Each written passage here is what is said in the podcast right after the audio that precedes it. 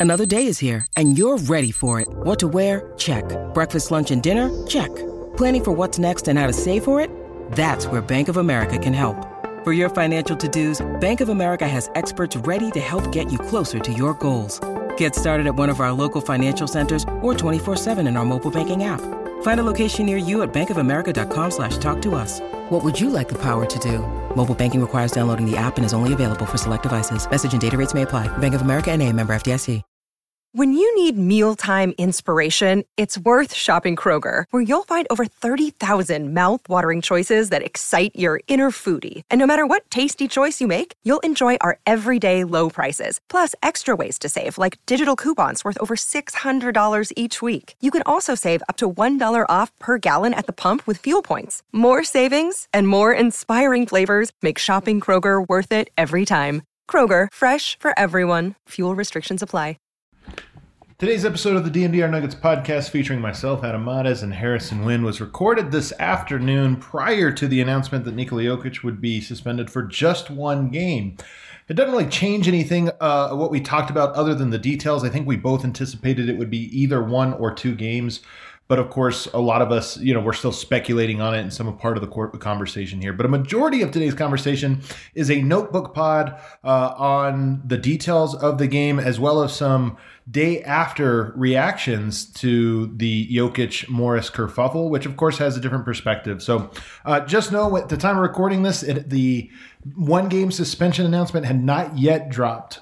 Guys, we're really excited about this new sponsor. It's Snooze Mattress. They have something called the Snooze Flip, which is the most universal mattress on the planet. It's a mattress that is designed to fit everybody. It's actually the world's first four in one mattress. You can choose soft, firm, cool, or cozy, and then you can flip it to choose your comfort level. Then you can zip it with Snooze Mattress's reversible and washable temperature regulated cover.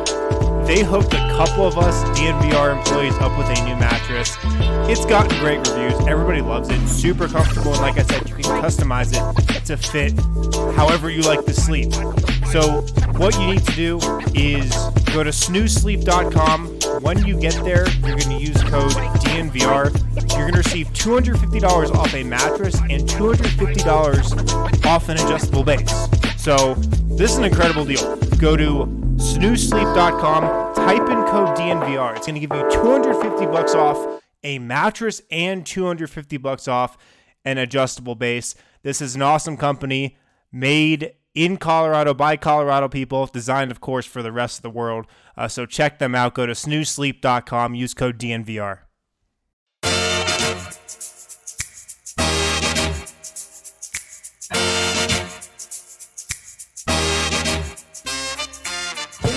Up, everybody? Welcome into the List Live edition of the DNVR Nuggets podcast, presented by DraftKings Sportsbook, America's top-rated sportsbook app. In fact, there is one of those up here. Boom. There we Nailed go. It, right there above Harrison. Use promo code DNVR whenever you sign up and gamble along with us. We don't know, Harrison. We have not received the updated info yet about whether Nikola Jokic will be out. There's a chance that um, Wednesday's game might not be quite as fun as usual. So why not make it more fun by gambling? There's a chance, Adam. The Nuggets are going to be without three max contract players Wednesday against Indiana. Yeah. There is a chance all three max contract players might be out. Um, today's episode of the show, I'm excited to do it. We put this one in front of the paywall. Usually, when we do the list, which is our film study deep dive, we put them behind the paywall in anticipation of the news breaking today for Jokic's. I mean, we we have to imagine there's some kind of punishment coming, whether it's on the low end, a fine, on the high end, multi-game suspension, and then of course things in between. So we're gonna have to wait and see. Maybe that'll drop while we're here. We did have the benefit though today of having a practice. Uh, Harrison, you were there at Ball Arena. Get, got to talk to uh, Michael Malone today and get some updates. We've also seen. Here's one thing I want to say when I start this out. One thing I think people don't understand about what's difficult about our jobs and, and how we do this. We go live right as the game ends, maybe five ten minutes after the game ends. We go live. We don't always get the benefit of all the replays, all the perspectives, and to see everything that's going on. So, oftentimes in our immediate reactions, we analyze the game, but we come up with different takeaways when you rewatch the game. When you get to look at the specific highlighted plays, you get to, oh, okay, now I have some new context. Last night, a lot of flying without a ton of context, including like every camera angle. Today, you get to see kind of every camera angle that happened. And I do feel like I have a bit of a different perspective on how things went down. How do you feel today? I mean, do you feel pretty different than what you did last night? A little bit different. I'll say this sitting in the arena last night, I felt like I had a different perspective than everyone watching on TV because when you see Markieff Morris laying down in the middle of the floor and you see like staffers and team doctors signaling frantically for right, a stretcher right. to come on the court, that's right. going to make you feel a certain type of way about the situation that's happening. Um, stepping back from all of that, being a night removed from that, yeah, I have a bit of a different perspective. I think I said on the post game show last night that my guess was going to be two games, uh, a suspension for Nikola Jokic. That's the maximum I, I could kind of see. I could see two games for him, one game for Markieff Morris, one game for each of them. Um, that's kind of where I'm at right now. Um, around that. Last night I was thinking maybe it could be a bit more, but I'm thinking uh, around that right now. Same, same thing with me. My new prediction, my updated prediction is two games. Of course, we should find out here pretty. I mean, we might find out this afternoon. It sounds like maybe this will linger in because the Nuggets don't play tonight. It might linger in until tomorrow morning. Um, I the NBA maybe wants to like news dump this one, so maybe we'll get it tonight at like ten o'clock. Like, are the are the Lakers playing tonight? That'd be a good time to dump it. Fourth quarter, tight game, you dump it right then, so it keeps it moving. Um, but here's the thing: the hit was really hard by Jokic. Like Jokic is a strong dude, and he completely yeah. crumpled him. I mean, he crumpled Markieff Morris, uh, just just folded him in half. And when you see the stretcher and you see like, him grabbing the neck of this or that, you think, oh my God, he's injured. Like I honest to God thought today we were going to get some kind of injury, whether it was a fake injury or real injury, some kind of like Markieff Morris has a dislocated shoulder or strained back and might, you know, whatever, like some kind of update to this. It doesn't appear to be the case. Um, not saying he flopped, that was a big hit, but it did just look like a knockout. I mean, it looked like yeah. such a knockout, and you think it reminded me of the Carmelo backpedal, which was a 15 game suspension. I know it was a different league, different commissioner, different circumstances, but it reminded me of one that I know a lot of people have said, oh, the Pat Bev play was the exact same thing. Sometimes there's a play, and the circumstance and the fallout from that, the response to it, the optics create sort of. Uh, they frame how uh, a punishment will be handed down. Because there's so many layers to this, Jokic, you know, crumpling him, the stretcher coming out, is he injured, all this stuff. My immediate reaction was this one's going to get more than a push in the back, which didn't result in injury, injury, this or that. Now, updated. Now, the, here's the big thing for me, Harrison. Seeing the video replay where Markieff Morris, I mean, this was 100% a deliberate hit on Jokic. You see the slow motion replay where he hits him in the knee, makes knee to knee contact in a way that honestly, Jokic is lucky he didn't injure his knee on the play. A little elbow, a little chicken wing, but also the way he ran, like that was not a take foul where you chase from behind, which he could have done and slapped the arm. That was a beeline, like a linebacker blitzing a quarterback uh, move. To me, it was 100% premeditated, deliberate with the intent to put a little, not like a hard foul, we're just playing hard basketball, but an intent to toe the line or even cross the line. So for me, the fact that it was such a retaliation to what was, if not an equally bad foul, a very close deal. I think the way I put it is Markieff took it up to 10. Jokic took it to 11. Like yeah. Jokic went a little bit higher. But let's not pretend Markieff just did a little hard foul.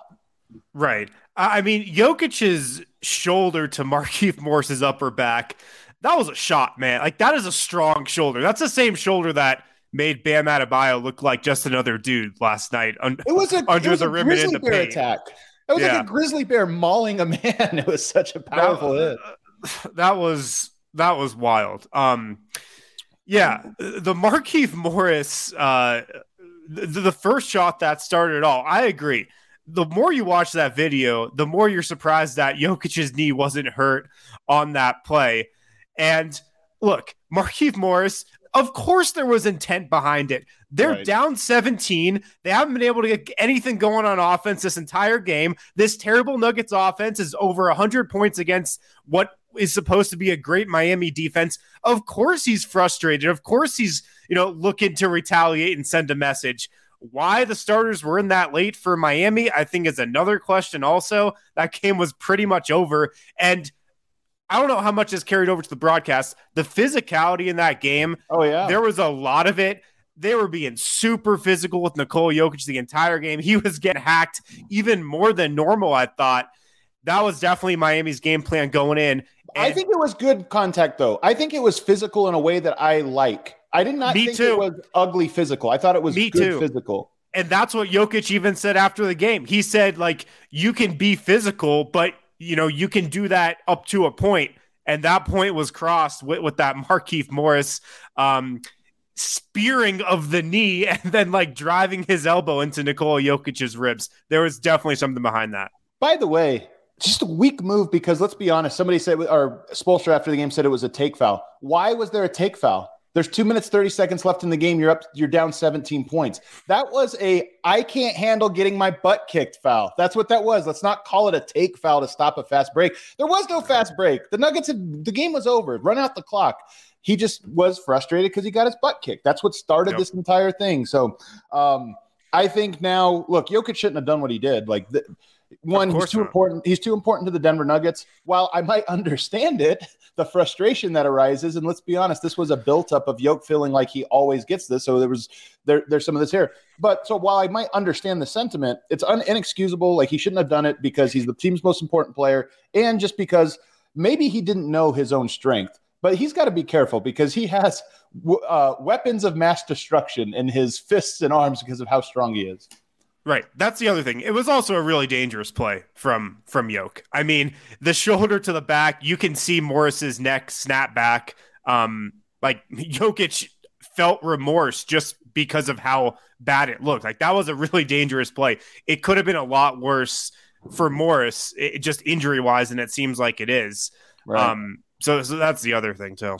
So uh, this comment here, your friends on Locked On Heat and Locked On NBA today, which by the way, same people, Locked On Heat guy hosts Locked On NBA today for Tuesdays. Uh, Wes Goldberg, who's great by the way, like this is he's a very very good podcast host. But I was very disappointed in the way that not just them but other ones said. I, I think the words they used on the podcast was it was accidental, like that uh, Markieff Morris, it was an accidental foul. And while it was a hard foul, it wasn't egregious. Strong disagree. It was egregious. It was a 10 out of 10 foul. Jokic was an 11 out of 10 foul, but it was a 10 out of 10 foul. So uh, to me, I'm, I was disappointed in that. But like myself, I feel I give people the benefit of the doubt also because the more you see the replays, the angles, and everything else, the more you kind of get the full picture of what happened. And when you, like we did, had to react five minutes after the game ended, you only have so much information. And then as more comes to you, you get it. So, anyway, moving on. Um, you know, Jokic shouldn't have done what he did. It, it, I wonder how much he's going to learn from this because he has a temper, and I wonder how much it's like, wow, I, I don't, I hope I didn't hurt the Nuggets this season in a meaningful way. I hope I didn't hurt Markieff Morris, whatever. And he expressed those those things. The Jokic brothers aspect of this is interesting because Nikola Jokic's brothers joined Twitter last night or this morning just to send a tweet uh, and then I, I, called Mike Singer from the Denver Post to let him know, like, hey, this is us. Can you let everybody know this is a verified tweet from us, basically saying, don't mess with us. If you think you're going to retaliate, uh, Morris twins, just know we will retaliate in kind.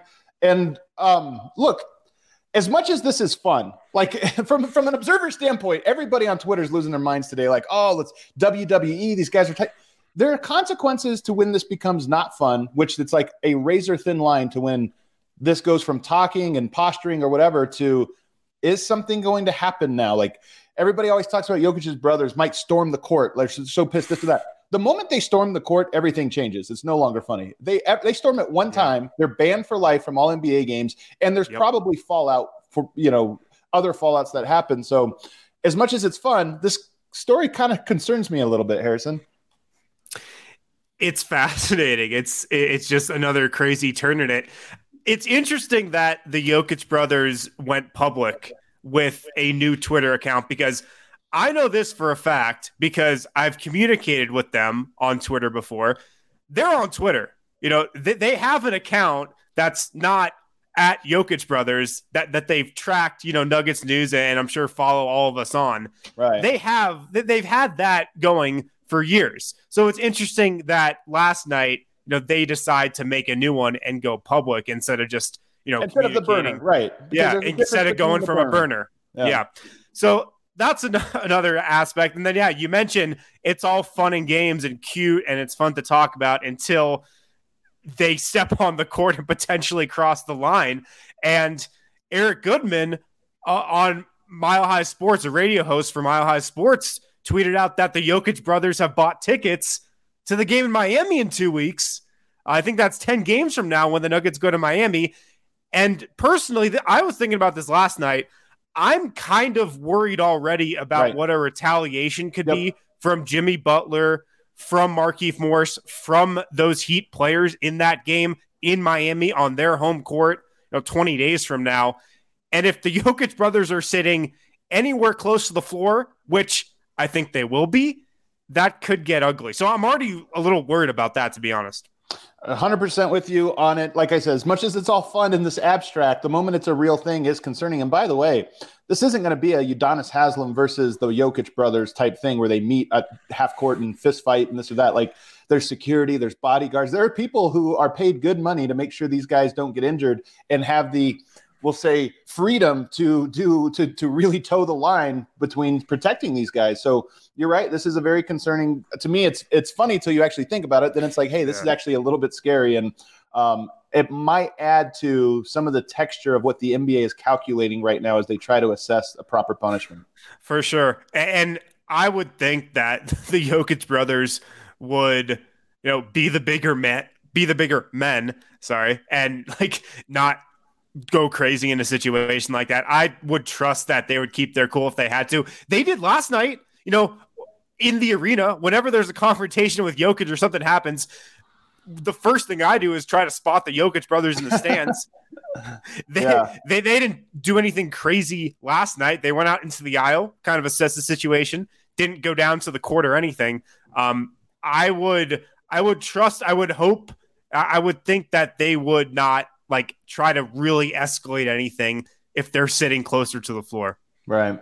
Um, so look, I'm kind of sick of the story already, to be honest, Harrison. Like I had my fun with it. Um, it, it now crosses into the it's almost like the hangover from like a crazy like uh you know party or something where now like the dust settles and you're kind of like oh god there's a mess to clean up now and now there's the concept of the bills due or whatever so i'm a, personally a little bit i know not everybody is based on twitter still talking about it um but the one thing I'll say is, as I mentioned earlier, there were some bad takes flying around today and last night. Like some really bad. T- anytime anything big happens, like people t- give take. I had bad takes last night. To be honest with you, like of the things we did on the post game show last night or talked about, I'm probably agree with like 70% of them. So like this is sort of natural in today's day and age where you react to things to, so quickly. Now that it's digestible, it's like, hey, there was some areas here where, where I'm wrong.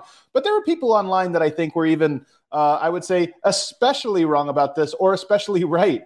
Um, Richard Jefferson, we're going to start with Richard Jefferson. We're going to play a little in the club, out the club on this one here, Harrison.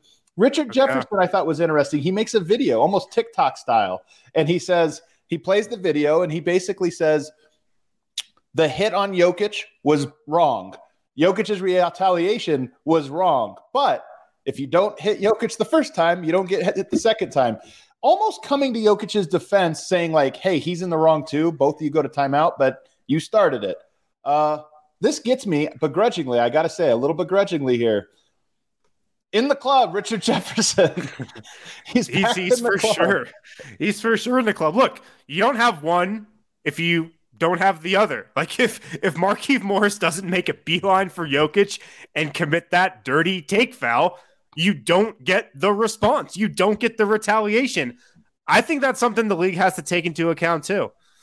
So here's here's one that's uh, another one that's funny. Isiah Thomas, by the way, the old Isiah Thomas, the Bad Boys Pistons Isiah Thomas, who, by the way, uh, no stranger to confrontation to, to, to this type of stuff.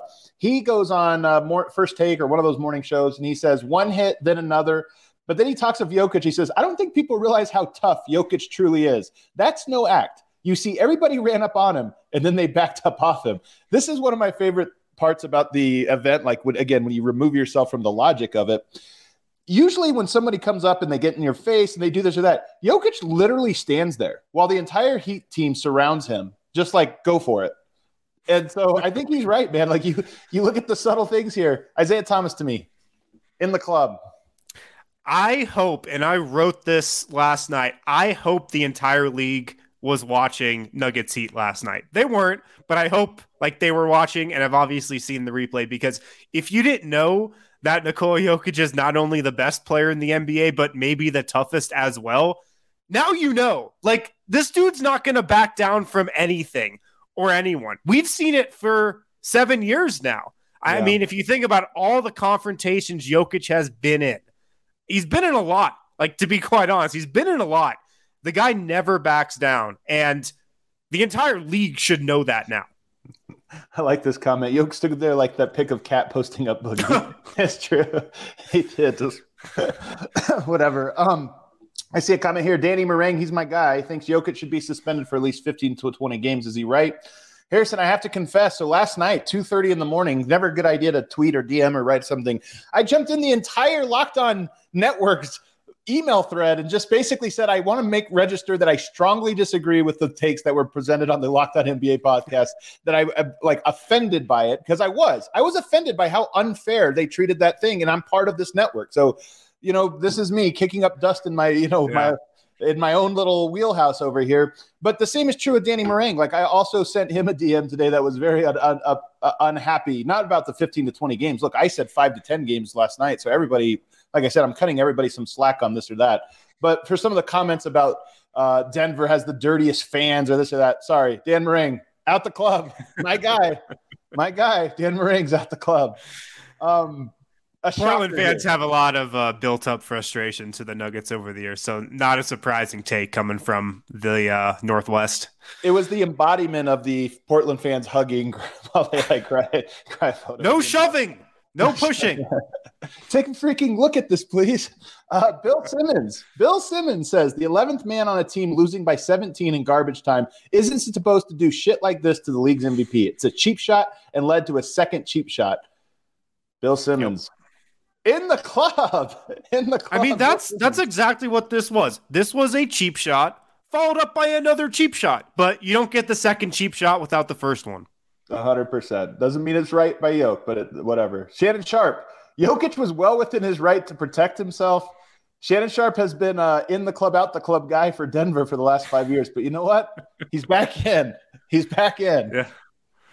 He's not wrong Love about it. it. By the way, Love Skip it. Bayless also agreed with him, man. Like you get that show that's designed to get people arguing, and they both agreed. It was wild. Um, go figure. Um, Yep, I guess that was it. That's the only ones I got sent to me. Did you have any other high-profile people chime in that you uh, that stuck out to you?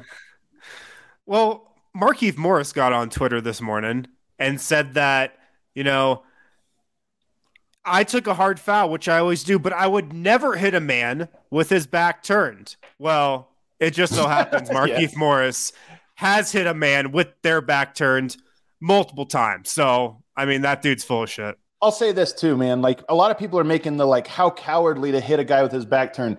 Here's the thing: Jokic got cheap shotted and then retaliated with a cheap shot. Again, not condoning it, whatever. I wish neither one of the guys did it. But to me, though, that part of it is a little overplayed. Like to run around facing like the, to me that part is just really dumb. Like he he hit him, he hit him really hard. But Markieff Morris put himself in position. It's like if you're like in the ring and you turn around and then you get punched. It's like, hey man, you're in the ring here. Like you you started yeah. this fight. It's you're you're the one that walked away as if nothing happened. You know something did. Protect um, yourself at all times, Markieff. Protect yourself at all times. Definitely the moment there. Hopefully, Jokic. Um, oh, by the way, the last thing I'll say on this, I saw some people with the take that you know Jokic snapped and he finally told people he's not to mess with. Strong disagree. That's not how it works. They never stop trying you, Harrison. This is the thing people don't realize. Like your friends that are the best fist fighters. Like I don't know how many friends you have that still like I, I got friends that still fist fights random places, right? The thing is, they're yeah. always in fist fights. Like it's not like they beat up a few dudes and now everybody. No, they just are always in fist fights. I think the players in the NBA know Jokic is for real now more than they did 24 hours ago. They know this dude's tough. They know he's about it. They know his brothers are about it too. Like the funny thing about the brothers' tweets is there's no hesitation on the reply tweet. You know, like Mark Markieff like responded. They responded like three minutes later, like as if they were sitting lit- waiting at their computer for him to respond. Like, just do it. I dare you just to do it. Yeah. So I think everybody knows he's about it. But here's the thing: if I am matched up against the Nuggets in a playoff series, the backup center is going to get a technical toeing the line with Jokic every single game because they just want him to snap. So are they afraid of him? Maybe some guys are, but teams are going to poke the bear now because they know it gets a response from Jokic. Well, Adam, it's not just that they know it gets a response. It's the only way to beat the Nuggets. it's so true. The only way to take Nikola Jokic out of the game yeah. and beat the Nuggets is by getting him literally ejected or, you know, just getting him caught up in his emotions and frustrated and, you know, he gets in foul trouble and just takes himself out of the game in that way. That's the only way to beat Nikola Jokic. It, it really is. So, yes, people will continue to poke the bear. People will continue to do this because it's really a defense's last resort. It's so true, man. It's so true. Make sure to pick up some Mile High City Copper Lager from Breckenridge Brewery this week. My favorite beer to sip on during Nuggets games. Great for any occasion as well. If you're at the park, maybe you're heading up to the mountains, uh, got a cabin with some friends for the weekend, pick up some Mile High City Copper on the way up. You can get it at your local liquor store, sometimes your local grocery store. If you're in Littleton, check out the Breck Brew Farmhouse. They've got tons of great Breck Brew beers there. They've got food as well, multiple bars. It's a great time for the whole family. Uh, but if you're just looking for a beer to sip on this week, this weekend, maybe you're watching a Nuggets game, check out the Mile High City Copper Lager from Breck Brew. A great beer for any occasion. It's in that Nuggets blue can with the Nuggets logo on it. You can't miss it. Check it out from Breck Brew today.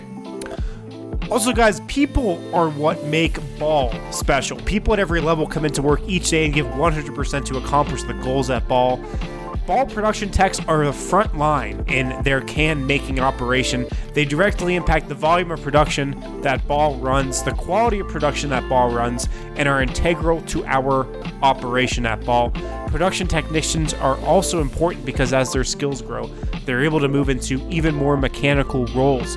Ball hit us up because they're looking to fill more line capacity at their plant here in Golden, Colorado. They're looking to hire production technicians at a competitive $27.39 per hour rate with potential for increase at 6, 12, and 18 months. If you want more info, if you want to learn more, go to jobs.ball.com and search for Golden, or you can text Golden to 77222.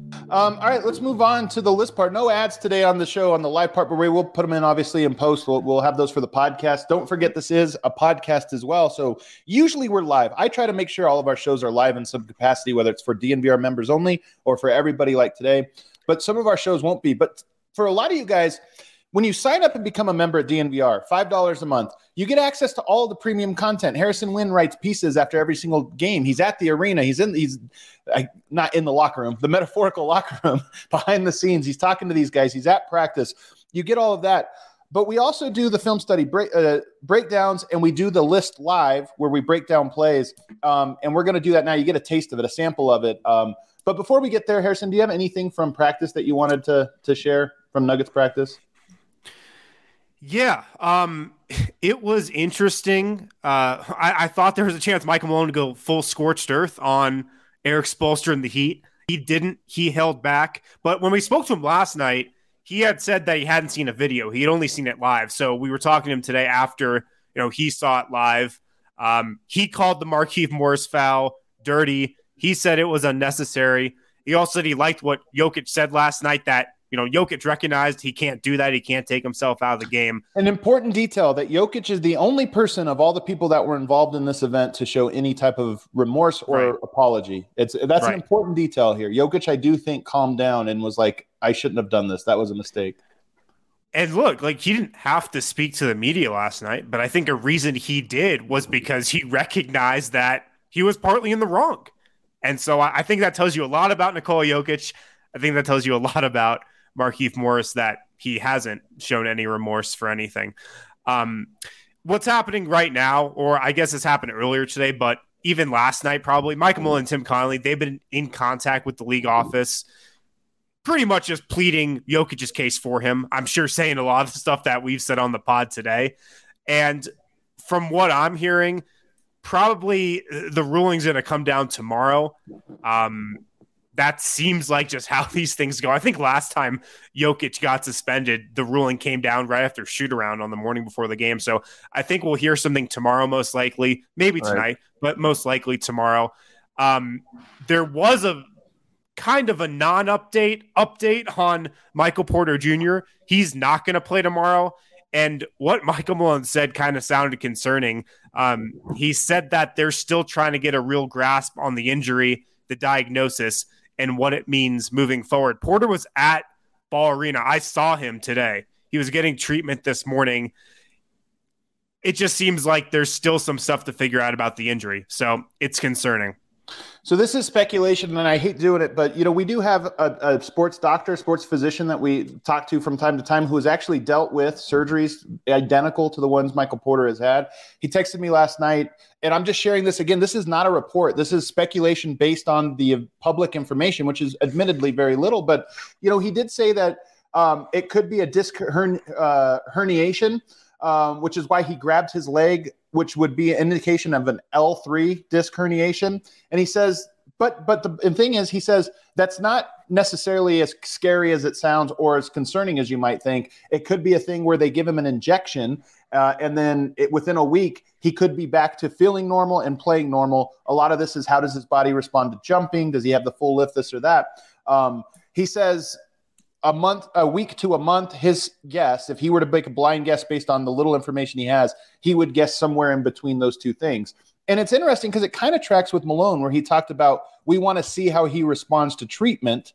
And yeah. then before saying this, and that's why, yeah, I wouldn't be surprised if this was maybe. I know a lot of people are thinking, is there another surgery? Is there this or that? I don't know that your mind should go there right away. We don't know, but there are scenarios that would make sense where it's like, hey, this is not totally surprising, and it could be a thing that within a week he's feeling better. Michael Malone, by the way, called him questionable before the team officially ruled him out. So that kind of tells you something, I think. He called him questionable, but you could tell in the tone of Malone's voice that was a big reach at the time. It doesn't matter though. Like the thing is, is if he was out for like if they knew he's out for four months or um, two months, you wouldn't say he's questionable. You'd just be like, guys, I don't he would you'd be like he was yesterday where he said the foreseeable future or whatever. Yeah. So the fact that he was just like we're going to see, I think there's a, a chance. Um, I see we're going to get into the list now. I see somebody asked. I can't see the question now. I can't find it. Somebody asked new. Oh, here it is. D- new DNVR member. If there was a members only, where would I find it? So we make an article. The way we do this is before they goes live we'll make an article on thednvr.com. So you have to sign in, and that'll have a link to the YouTube thing. So usually that's on the front page. If for whatever you don't see it on the front page, click on the Nuggets tab, and it'll be there as well. And it'll say the list live, uh, and then you'll be able to join. Shall we get into some uh, some notes here, Harrison? Let's do it. Um, so this game, the first note I actually have, I have 12 video clips to share. Uh, the first note I have is actually one from the Miami Heat because I actually liked some of this. I mean, the Miami Heat obviously a phenomenally coached team, and they have some interesting things. What I like on this one is PJ Dunker or PJ Tucker playing the dunker here. So we're gonna see an action, and this is actually gonna pop up a few times. When people talk about gravity in basketball, oftentimes they it's just strictly three point shooting. Or sometimes we talk about rim gravity, dunker gravity, offensive rebound gravity one of the most subtle types, nobody ever refers to this. Screen gravity is a big deal. So here's PJ Tucker playing the dunker. Nobody's concerned about him. But as the defense shifts, the ball comes over here, everybody shifts over. PJ Tucker, Tucker rather than being here where he, he's not a great offensive rebounder, he's not really a lob threat. So instead, what he does is he sees the entire defense here and he gets in position to set this pin screen for when the ball reverses. It basically acts as a hammer screen. When you run plays like this, yeah. that screen right here is called a hammer when it's just improvised because you're reading the court, that's more of just a flare screen. And you could see him here. Boom, got him. Opens up a good uh, a three here, and this is important. We're going to see it a few other times. We're going to see it. Uh, oh, here's another example of PJ Tucker. He's just playing the dunker. Defense shifts over. What can I do? Get to here. He puts his arms on him. Opens yeah. up. What, what, can I do? Just set just set an illegal little illegal screen. That's what I can do. you know what though? If you're going to set an illegal screen, do it off ball because your your odds of getting caught on an off ball illegal right. screen is so much lower than an on ball illegal screen. Yeah, but this is why PJ Tucker always finds himself on really good teams because he's a smart, high IQ player. He knows what to do. He knows how to set up guys for other shots, like he did like right there. Uh, so I love that one. And it's going to make an appearance with the Nuggets here in a little bit. But if you think about Aaron Gordon and how can he add to the team's gravity, well, he is a dunker spot threat, an offensive rebounds threat. He is, uh, uh, you know, has that athleticism but he also is, can be a great screener in read and react basketball, just reading the court, as can some of the other guys.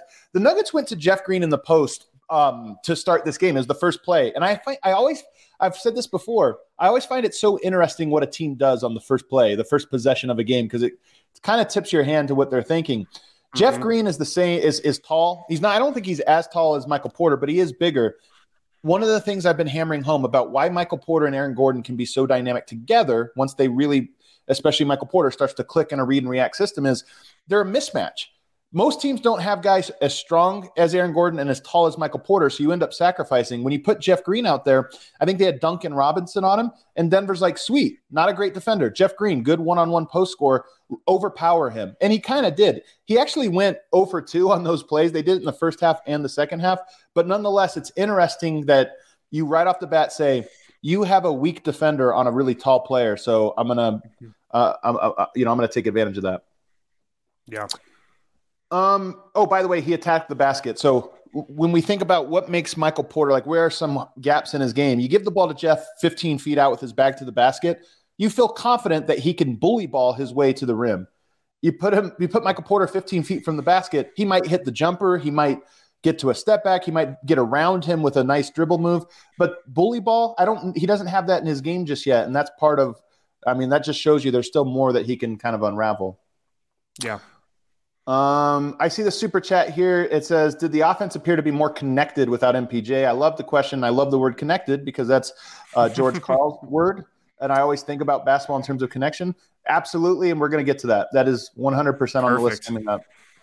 Monte came out blazing. Sneaky underrated part of this game in both halves, but especially in this first quarter. Monte Morris came out blazing. Nine points in the first quarter, led everybody on the Nuggets, and he was four of four it's such a difference when Denver has a, a, scoring threat in the pick and roll and just a guard that with the ball in his hands that you have to react to. And I think him going four for four changed the the mind frame of Miami. Like they start to react a little stronger to the ball in pick and rolls. Yeah, Monte played an unbelievable game uh, last night, scoring and defensively. I mean, Kyle Lowry was an absolute no show last night. And I think Monte Morris was on him for a lot of the game. It was yeah. it was a great two way game from Monte.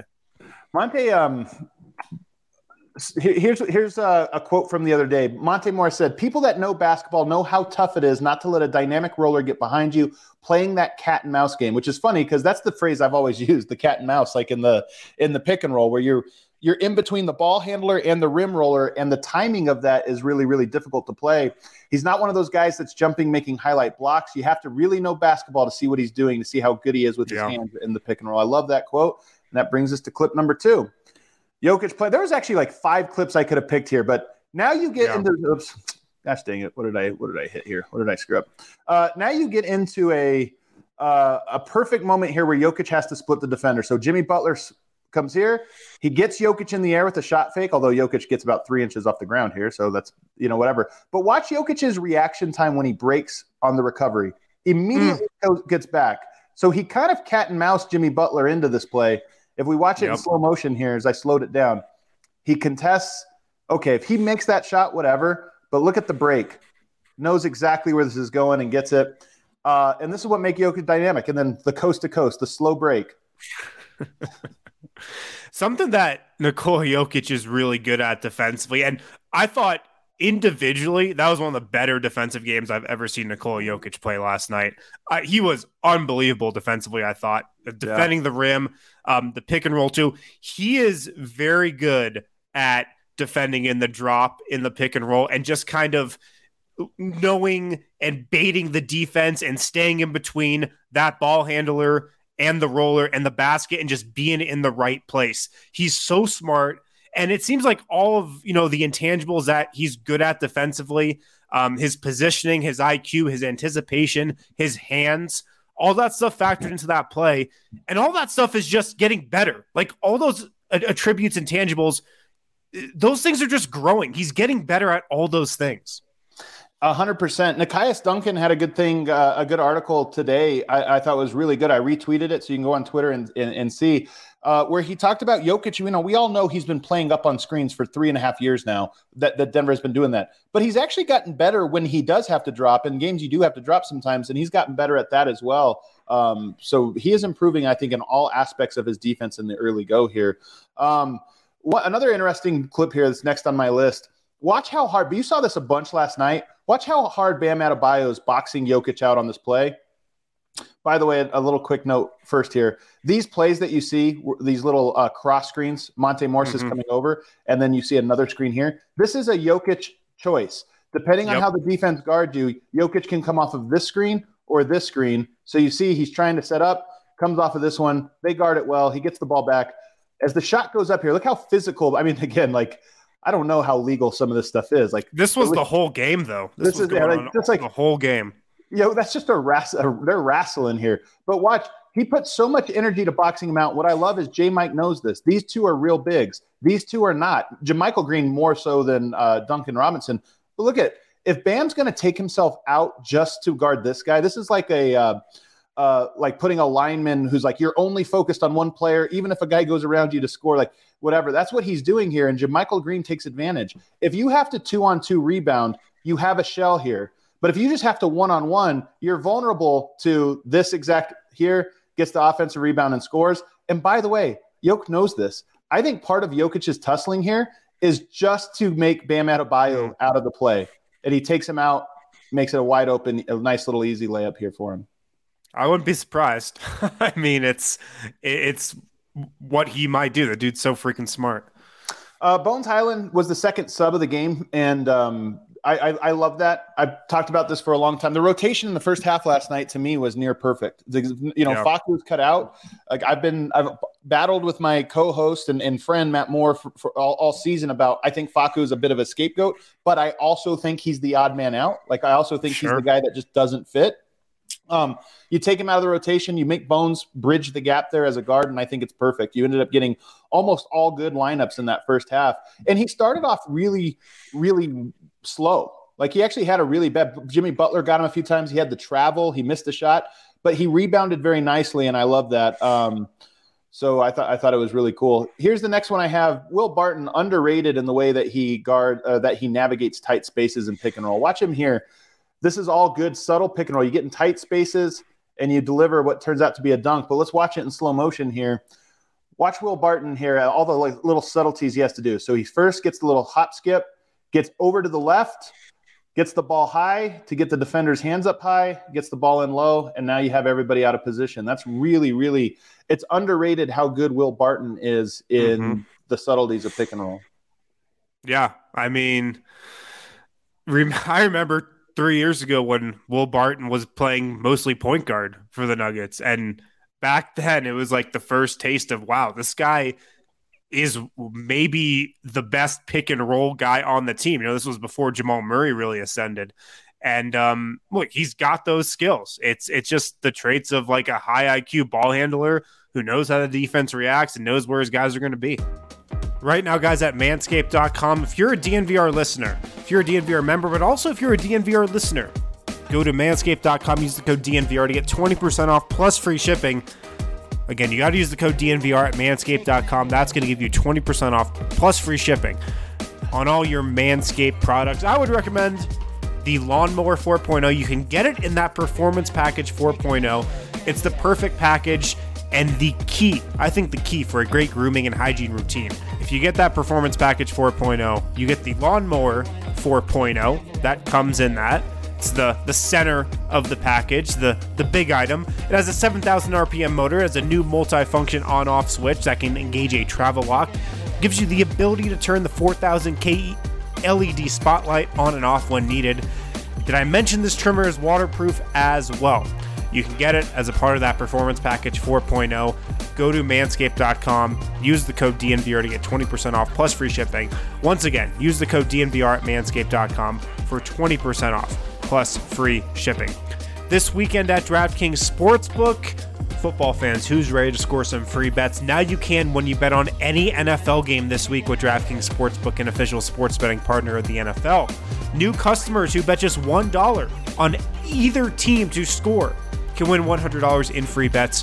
When a team scores, you score. A field goal, a safety, a touchdown, it doesn't matter. If you bet on a team and they score, you win $100 in free bets. All you got to do is bet a dollar as well. DraftKings Sportsbook customers can also get their skin in the game with new same game parlays. Check those out, those are awesome. So download the DraftKings Sportsbook app now. Use promo code DNVR. Bet $1 on either team to score and win $100 in free bets. If they score, you score with promo code DNVR this week at DraftKings Sportsbook, an official sports betting partner of the NFL. Must be 21 or older, Colorado only, new customers only. Restrictions apply. See DraftKings.com slash sportsbook for details. If you have a gambling problem, call 1-800-522-4700. We got a new offer for you guys at Hassel Cattle Company. It's almost Thanksgiving. I think we got a couple weeks until Thanksgiving. Yeah, we do. Turkey is out, beef is in.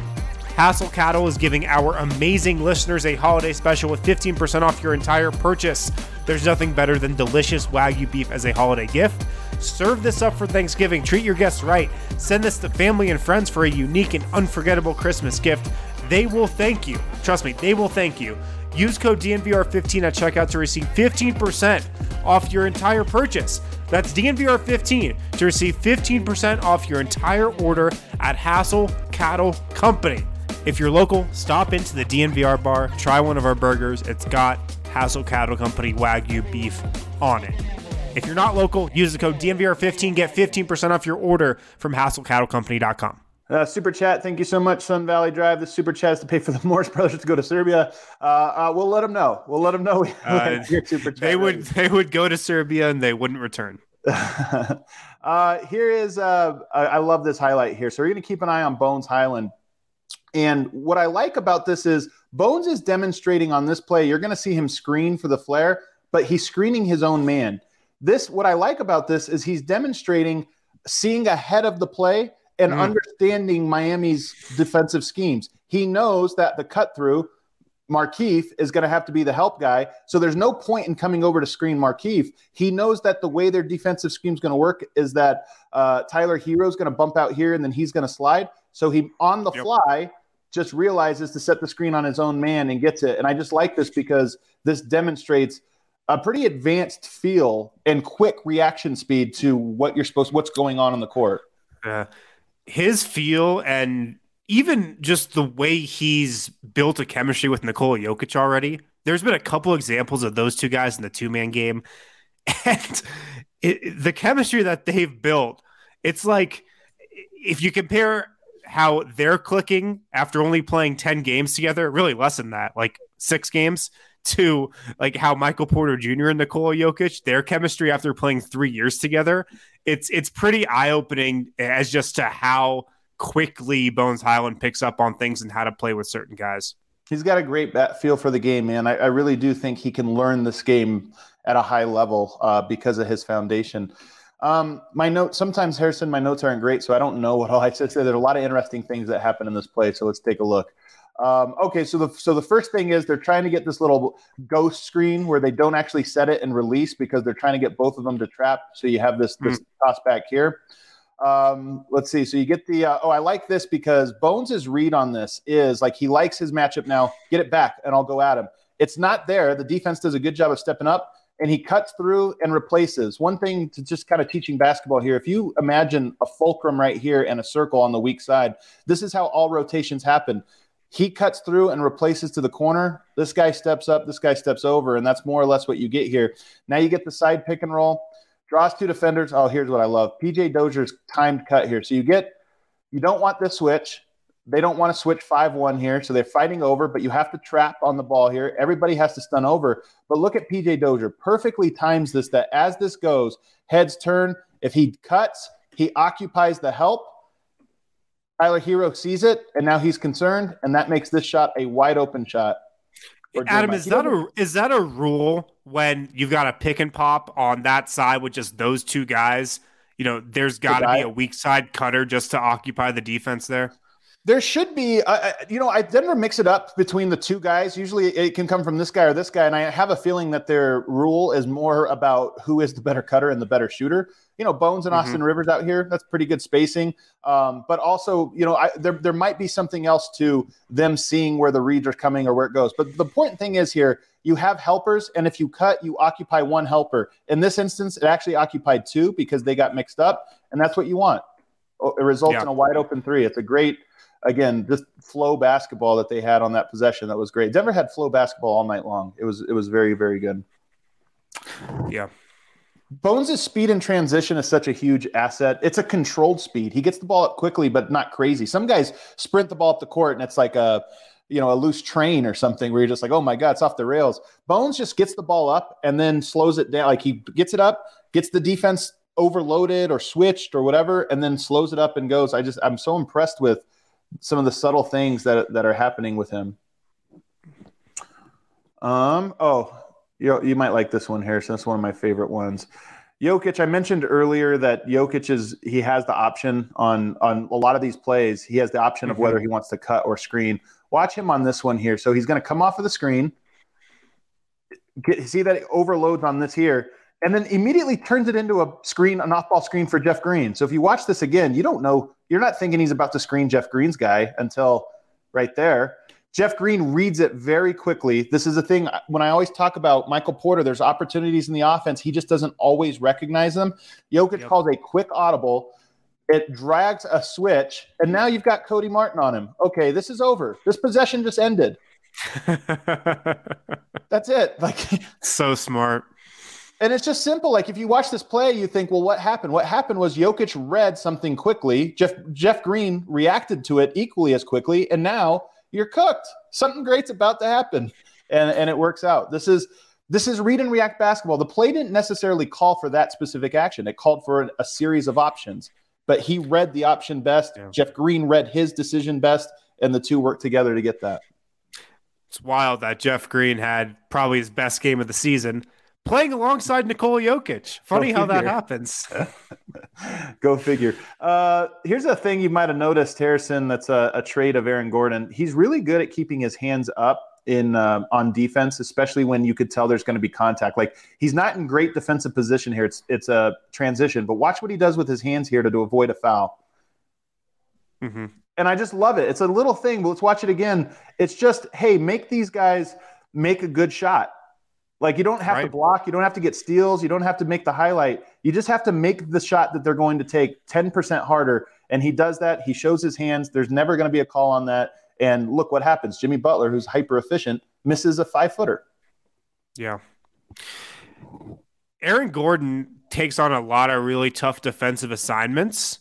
Uh, yeah. I think he does a really good job of not fouling, though. He's picked up five fouls in three different games this year. One of those was against the Spurs and Keldon Johnson. One was against uh, the Jazz and Mitchell and Bogdanovich, and the other was against the Grizzlies. But you know, he usually does a really good job of defending without fouling and just making it tough.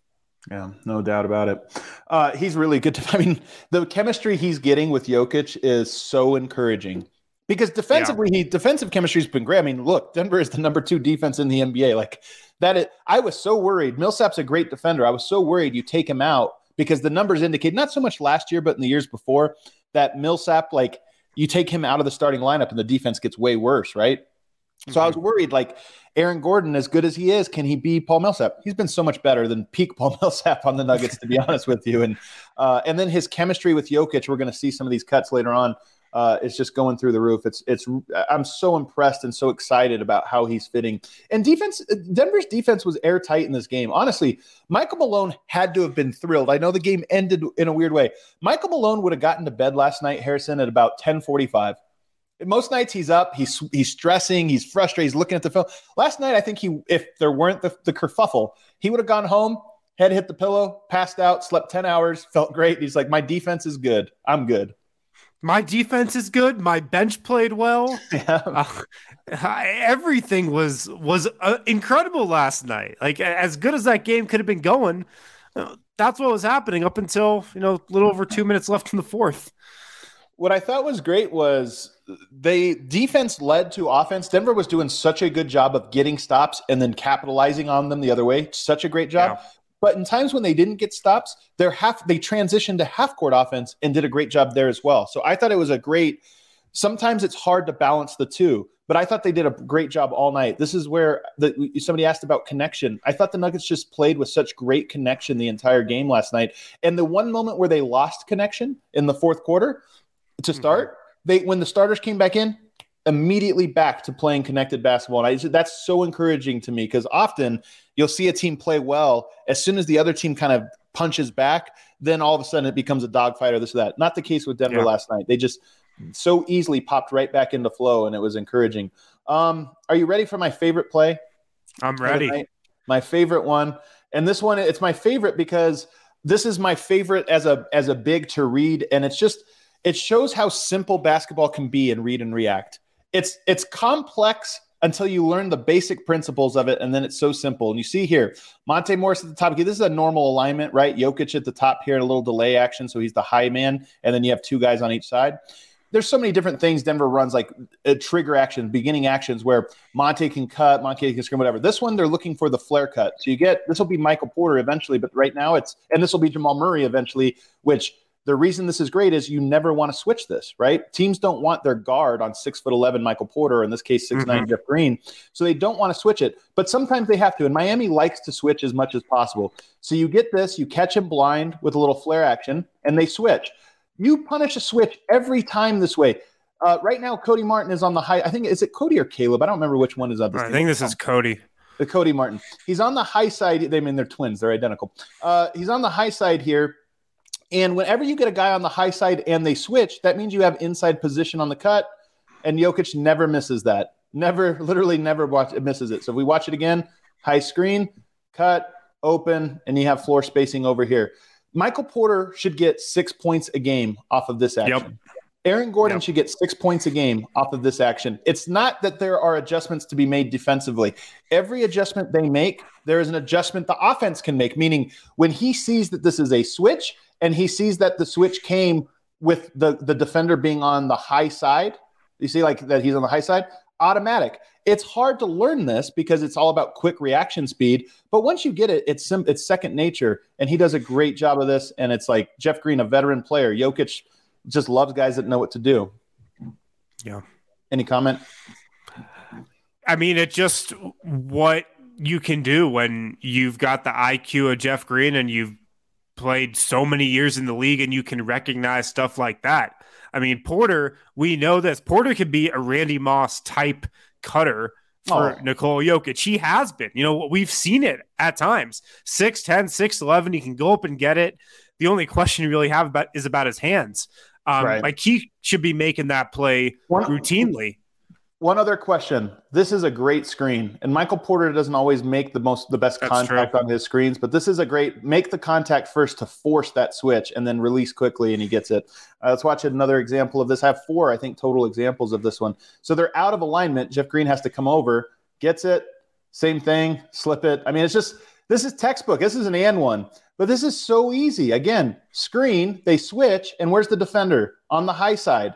So right. this guy gets to come out here Jokic knows there's a slip and there's an empty paint. If this guy stays a little bit longer, Jokic knows there's a skip pass to the corner for the three. So there's really it just puts everybody in a catch 22 and you get a you get the beautiful and one off of this. I just it's such simple but great action and Denver should be able to start any possession they want with this and get something good out of it.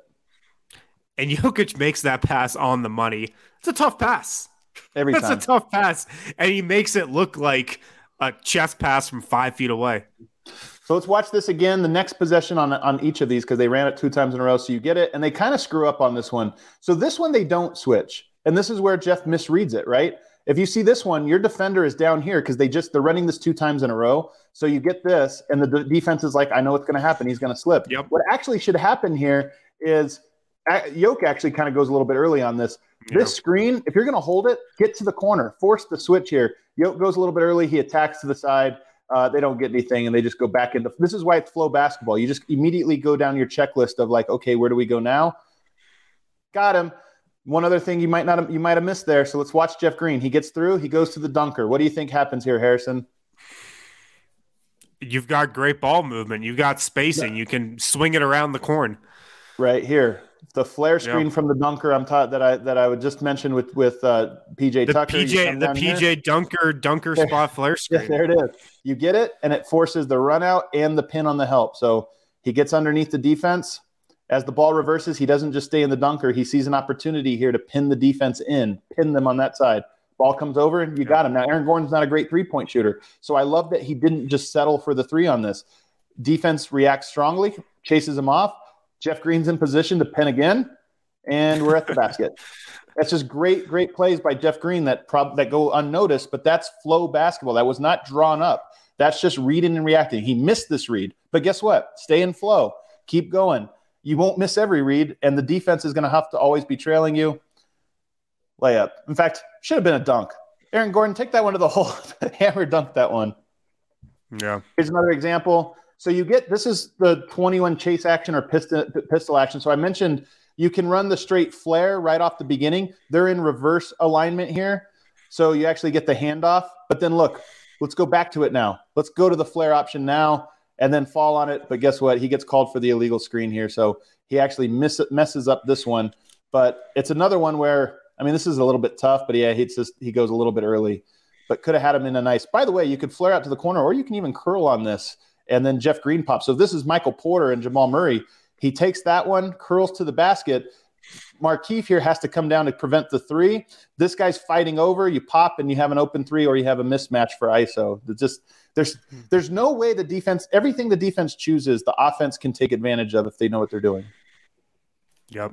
The Nuggets offense. I mean, you're at your best in the, a Nuggets offense around Nikola Jokic if you just know how to play basketball. If you're high IQ, if you just know, right. you know, when to get into certain types of actions. That's why Jeff Green can be a good fit. You know, he that's why he looks a lot better playing next to Nikola Jokic. Did we have any uh, questions in the chat? I, am I'm, I'm when I'm I'm at the controls on this, so I can never see the chat. But if you see something there, um, let me know, and I think everybody's waiting for us to talk about why the offense looks so much better without Michael Porter. Well, we'll get to that at the end. I mean, part of this is I'm talking about it. Jeff Green is reading and reacting to the basketball, you know, really, really well, and that's something that Michael Porter, I think, still is working towards, like still, still figuring that out. But that's a large part of it. Um, what is my headline here? Oh, I love this one. So this is the play that Jokic is fouled on. But watch my favorite thing about it. Watch all three of these guys at the exact same time. So Jokic comes here there's the jersey grab. There's the little hole. Mm-hmm. Like, okay, come on, guys. This is the MVP. Look at what, what, what? like everybody. it was like, come on. And then, of course, he makes it. I just love that it's like, of course. They're all like, what the hell, man? This dude's all over him. Do you not see it? He's in the middle of the court. He's seven feet tall, uh, but just drains it. And then we get the replay. I mean, come on, man. Look, his shirt's tucked in, nice. And okay, let's untuck it. Just Come on, man. That's why you tuck your shirt in, so the official can see when the, your defender pulls it out, and it's a foul. That's why you have your shirt tucked in. We should have known what was coming right here. We should. This was a uh, a sneaky preview of what was to come. Man, uh, I was. It, it, was pretty. It, it, wasn't shocking. It was just pretty eye opening what Nikola Jokic did to Bam Adebayo last night. Uh, no, no contest, man. No. Here's the thing: people don't appreciate. Like Sabonis uh, is a really good player. Uh, Domantas Sabonis. He's six foot ten, six foot eleven, kind of short wingspan. Like it's underrated that Jokic has the size aspect of all of this. Because yes, he has the skill. People talk about Blake Griffin was a good passer too. This like yes, but there's a difference when you're a six ten guy, and if somebody switches Draymond Green onto you or Bam Adebayo, whatever it is that yeah. those guys are at least somewhat comparable. That Bam Adebayo is too small for Nikola Jokic. He's too small for him. Like he's only too small for two players, in my opinion, uh, Joel Embiid and, and Nikola Jokic, because those guys are like, yeah, man, I play big ball. You play like stretch big ball. There's a difference, and Jokic just made him pun- was just punished him with it all night long. Um, the Nuggets had so many A plus defensive possessions. Honestly, I could have made like a 10 minute highlight clip of Nuggets defensive sequences where three or four rotations, three or four complex reads, and everybody was on a screen. Another thing, when people talk about it's hard to talk about this without feeling like we're attacking Michael Porter. He does he does need to get it. Like here's the thing. Michael Porter needs to get it. This is year 3. There's opportunities within here and you just have to start to recognize them. So I think part of this is offensively I'm pointing out Jeff Green recognizing things that both led to points for him but also led for points for other guys that you probably didn't notice live. And it's just like, hey, that's part of the game. You make good cuts, you do make good screens, these things happen. But there's also a trust factor that I think you know, this was a game that there was no question who was number one. It was Jokic. There was no question. Do we, are we running a play for Jeff Green right now? Are we running a play? No, it was we're playing flow basketball and we're just going to keep moving and everybody knows their role. And that's why when you look at the box score last night, Harrison, you see 12 attempts, 11 attempts, 14 attempts, 14 attempts, 11 attempts. So balanced because everybody was so bought into that system and there was no distraction and no distrust. Everybody trusted each other and, and it went. And again, the team could probably do a better job of trusting Michael Porter in this, but I also have to feel mm-hmm. like hey man, Jeff Green has already earned everybody's trust. So why why hasn't that happened elsewhere? Um, it's just look, it's learning and process for Michael Porter, both on the trust issue and just the like read and react issue. Yeah, on the one hand, it's somewhat encouraging that you know he hasn't fit seamlessly into the offense over the last couple years, and he's still able to produce like he has, not this season, talking about last year. You know, he's still able to have 20 point, 30 point games, have these huge quarters, and still like not really know how to be that um just link in the chain in Denver's offense. That's encouraging. But it's also discouraging because, like you said, it's year three. I mean, he should be there by now. And like I was saying earlier, it's almost like Bones Hyland has a better chemistry with the Nuggets and with Nikola Jokic in playing with him for three weeks than Michael Porter Jr. has in three years. So it, it's something that should already be there with him. It's not too late. Sometimes guys learn slower than others. And like when it clicks, when you, it's just like sometimes you just aren't seeing it. You're not seeing the light. And I think Michael Porter wants it. Like I, I really do. And I have to tip my hat to him. Some of Michael Porter's games, the shots haven't been there. Like it would be one thing if he's not getting shots within the flow of the offense, but he's still taking 20. That's not the case. He's actually just not finding shots. And so I don't there there it could be worse. It definitely could have been worse for Michael Porter in this early go. But at the same time, I, I hope he is looking – at games like last night and thinking, why did the Nuggets win by 20 points? Like, why was everything? So we, we went against the third best defense in the NBA and our offense just carved them to pieces. I'm better than anybody else on the Nuggets roster, not named Jokic. So how I, I and I think there probably is, there's got to be some level of recognition there. And he's just got to be searching for the light. He's got to be searching for the answer to the right question. And that's the thing. Once he finds the right question, then the answer will is easier to find. It's just I don't that's my concern is I don't know if he knows the right question yet about why am I not mm-hmm. getting shots because the the answer is right in front of him if if he knows yeah. how to look for it. And, and um, look, when when we've seen flashes of it, when we've seen him playing Jokic ball and you know just coming off dribble handoffs and the ball's been popping, there's been instances of that, and it's been awesome because yep. when Michael Porter Jr. fits in like that, the Nuggets are freaking unstoppable. They just are. So we've seen flashes of it, but three years in, we should just see it way more consistent. This and this is my thing with MPJ is if he gets it, like if he figures it out, the way a Klay Thompson just knows how to play in a read. Like the Warriors are the best read and react team maybe I've ever seen. Them in the 2014 Spurs, and yeah. players like Klay Thompson who absolutely murder you on cuts and shots, crush it. Michael Porter, if he gets that part up here, is going to be a six foot 11 Klay Thompson. Think about how Klay Thompson has a 60 point game. Michael Porter at six foot 11 should have 50 point games in him. Like this is the thing that will happen if he ever unlocks it. He's so talented. I, I believe in the talent as much as I ever have. It's just, can he get to that point? And look, this is the beauty of basketball, guys. It reflects real life.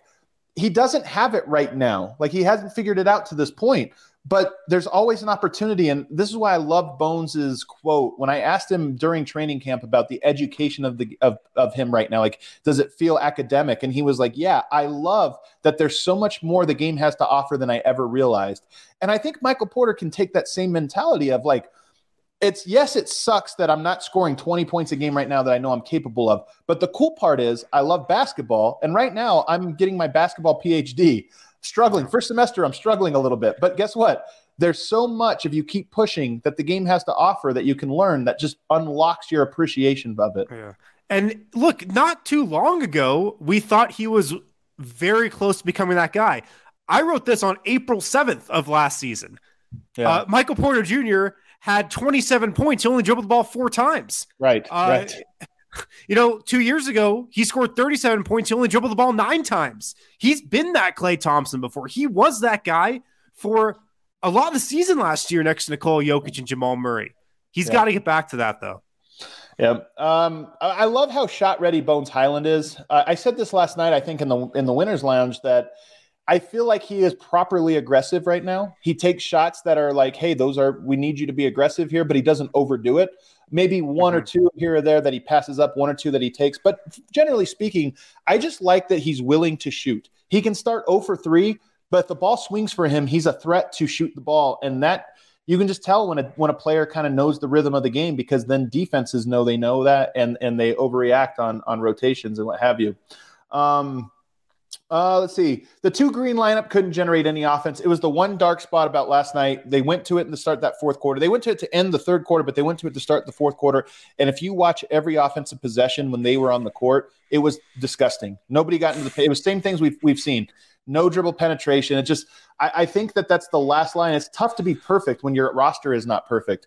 But the nugget when they get Jamal, it'll be much easier to to make all every five man group you play perfect. But right now, I still think you need to largely avoid that one if you can. Avoid putting them Yeah. both out there. I'd agree, and we'll definitely see this if if Nikola Jokic doesn't play Wednesday and is suspended. Um, but I'm guessing Jeff Green will remain in the starting lineup, and they'll have to elevate another big into the rotation. So it, it'll, it'll be interesting. All right, this is the last clip, Harrison. It's my favorite one. This is read and react basketball. I could have clipped maybe 10 different plays, but this is read and react basketball. One thing I love, Jokic has really gotten good at this.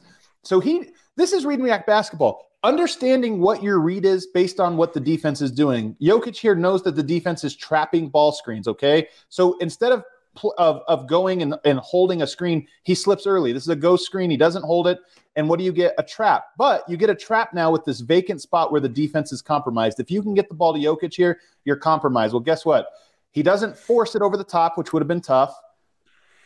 Will Barton, by the way, very good at this pass. The timing and rhythm of it, he's very good at it. Yeah. Jamal Murray's good at the little pocket pass here, but Monte Morris doesn't have it, a little undersized. So he keeps it moving. What do you have? Two guys up top, and now you have a four on three. Not a huge advantage, but a small one. Jokic cuts all the way through and it drags this guy out. So Will Barton, Mhm. can he pass to the corner, pass here, pass here? Nope, he sees the skip.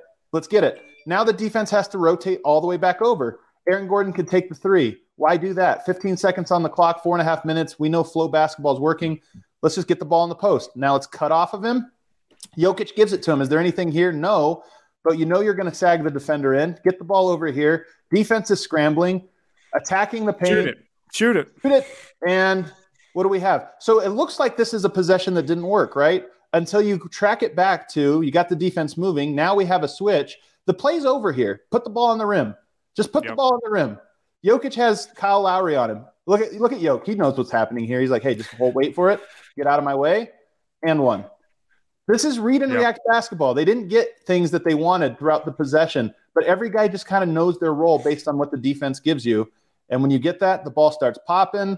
Nobody forces anything. Everybody knows this is my shot, not the three. Perfect. What do we have now? Just throw the ball up there. Yoke will get it. Yep. Yeah. Love it, man. This happened all if night. Yoke, this was, this if was Yoke catches example. it at the nail on the foul line there, the play's over. Right. and the Heat know that. Like Yep. that's what happened throughout that entire Clippers series uh, in the bubble, especially over games five, six, and or five, six, and seven. Yoke was just getting the ball at the foul line and just picking apart that defense. So the Heat know that here, so they're trying to put that off for as long as possible. But because of that, you know, you get Lowry on Jokic eventually. What I love about this play, though, is that nobody, literally nobody on the Nuggets roster does anything difficult. This Yeah. is all like, hey, make the easy play. You hear that all the time. Make the easy play. Okay. Easy play, easy play, easy play, easy play. Like the whole way through. Yeah. You just carve them up, man. You just you just carve them, absolutely carve them up. Beautiful game from the Nuggets, man. Absolutely beautiful game until the last two two and a half minutes. But uh, if it weren't for that, I really do think this would have would have been like a ten out of ten, funky music, positive vibes type game. And um, there's more to be encouraged by than discouraged by, even with the flagrant. Hopefully, when the fine comes down or the suspension or whatever, it's short. Fingers crossed, it's one game. I think high. I'm with you. High end, it's two games. But I'm excited that the Nuggets were able to establish this. And last year, Harrison, we talk about MPJ, Kenny Learn. Last year, when he got taken out for 10 days in the protocols early on, the Nuggets established this type of flow and they started playing this Yeah. way. And when Michael Porter came back in, he better fit into what they were doing. Maybe this will repeat history will repeat itself where just stepping back a little bit and seeing how successful this style of basketball is then michael porter in, injects himself into those roles and he's better than jeff green at all of this stuff. So once he reads it the nuggets go up a whole other level. Yeah. That's what you would hope. And like i said if porter gets back to that level and that role and that rhythm and, and flow that he was playing with at, at parts of last season nuggets offense will again be close to unstoppable because honestly, if you're going to boil it down to one reason why Denver's still close to the bottom of the league in offense, guys aren't hitting shots like they were last season. There's some reasons, but the number one is just Michael Porter hasn't been that dude. Got a super chat here says you guys should make a shirt that says "Don't start none, won't be none." appreciate the super chat. Don't think we're to make that one for a variety of reasons, but uh, uh, still, still appreciate the idea nonetheless, guys. I hope you enjoyed this. If you did enjoy it and you've been wondering, what do I get when I get a membership? This is one of the many things you get. Harrison had a piece up today uh, for, that he wrote with perspective from Ball Arena. You get that. You get this. If you enjoy being part of this community, you get access to even more things uh, when you go the other way. Guys, your Colorado rugby team has rebranded again. This one's here to stay. The American Raptors. The American Raptors. They play at Infinity Park. They are composed of crossover athletes that play tons of different sports and come from backgrounds in football, basketball, baseball, wrestling, soccer, and track and field. And the American Raptors have tournament rugby players. They're Rugby Town USA's newest rugby team like I said, composed of athletes who have competed at the highest levels of their respective sports and now have turned to rugby. They play at Infinity Park right here in Denver, Colorado. American Raptors games are free. The, you do need a ticket though, so head to AmericanRaptors.com, check out their schedule, grab a free ticket there. If you can't make it to a game, AmericanRaptors.com will be streaming all of their games on that website as well. It's fun for the family, it's a fun weekend event. If you want tickets, AmericanRaptors.com. They play at Infinity Park right here in Denver.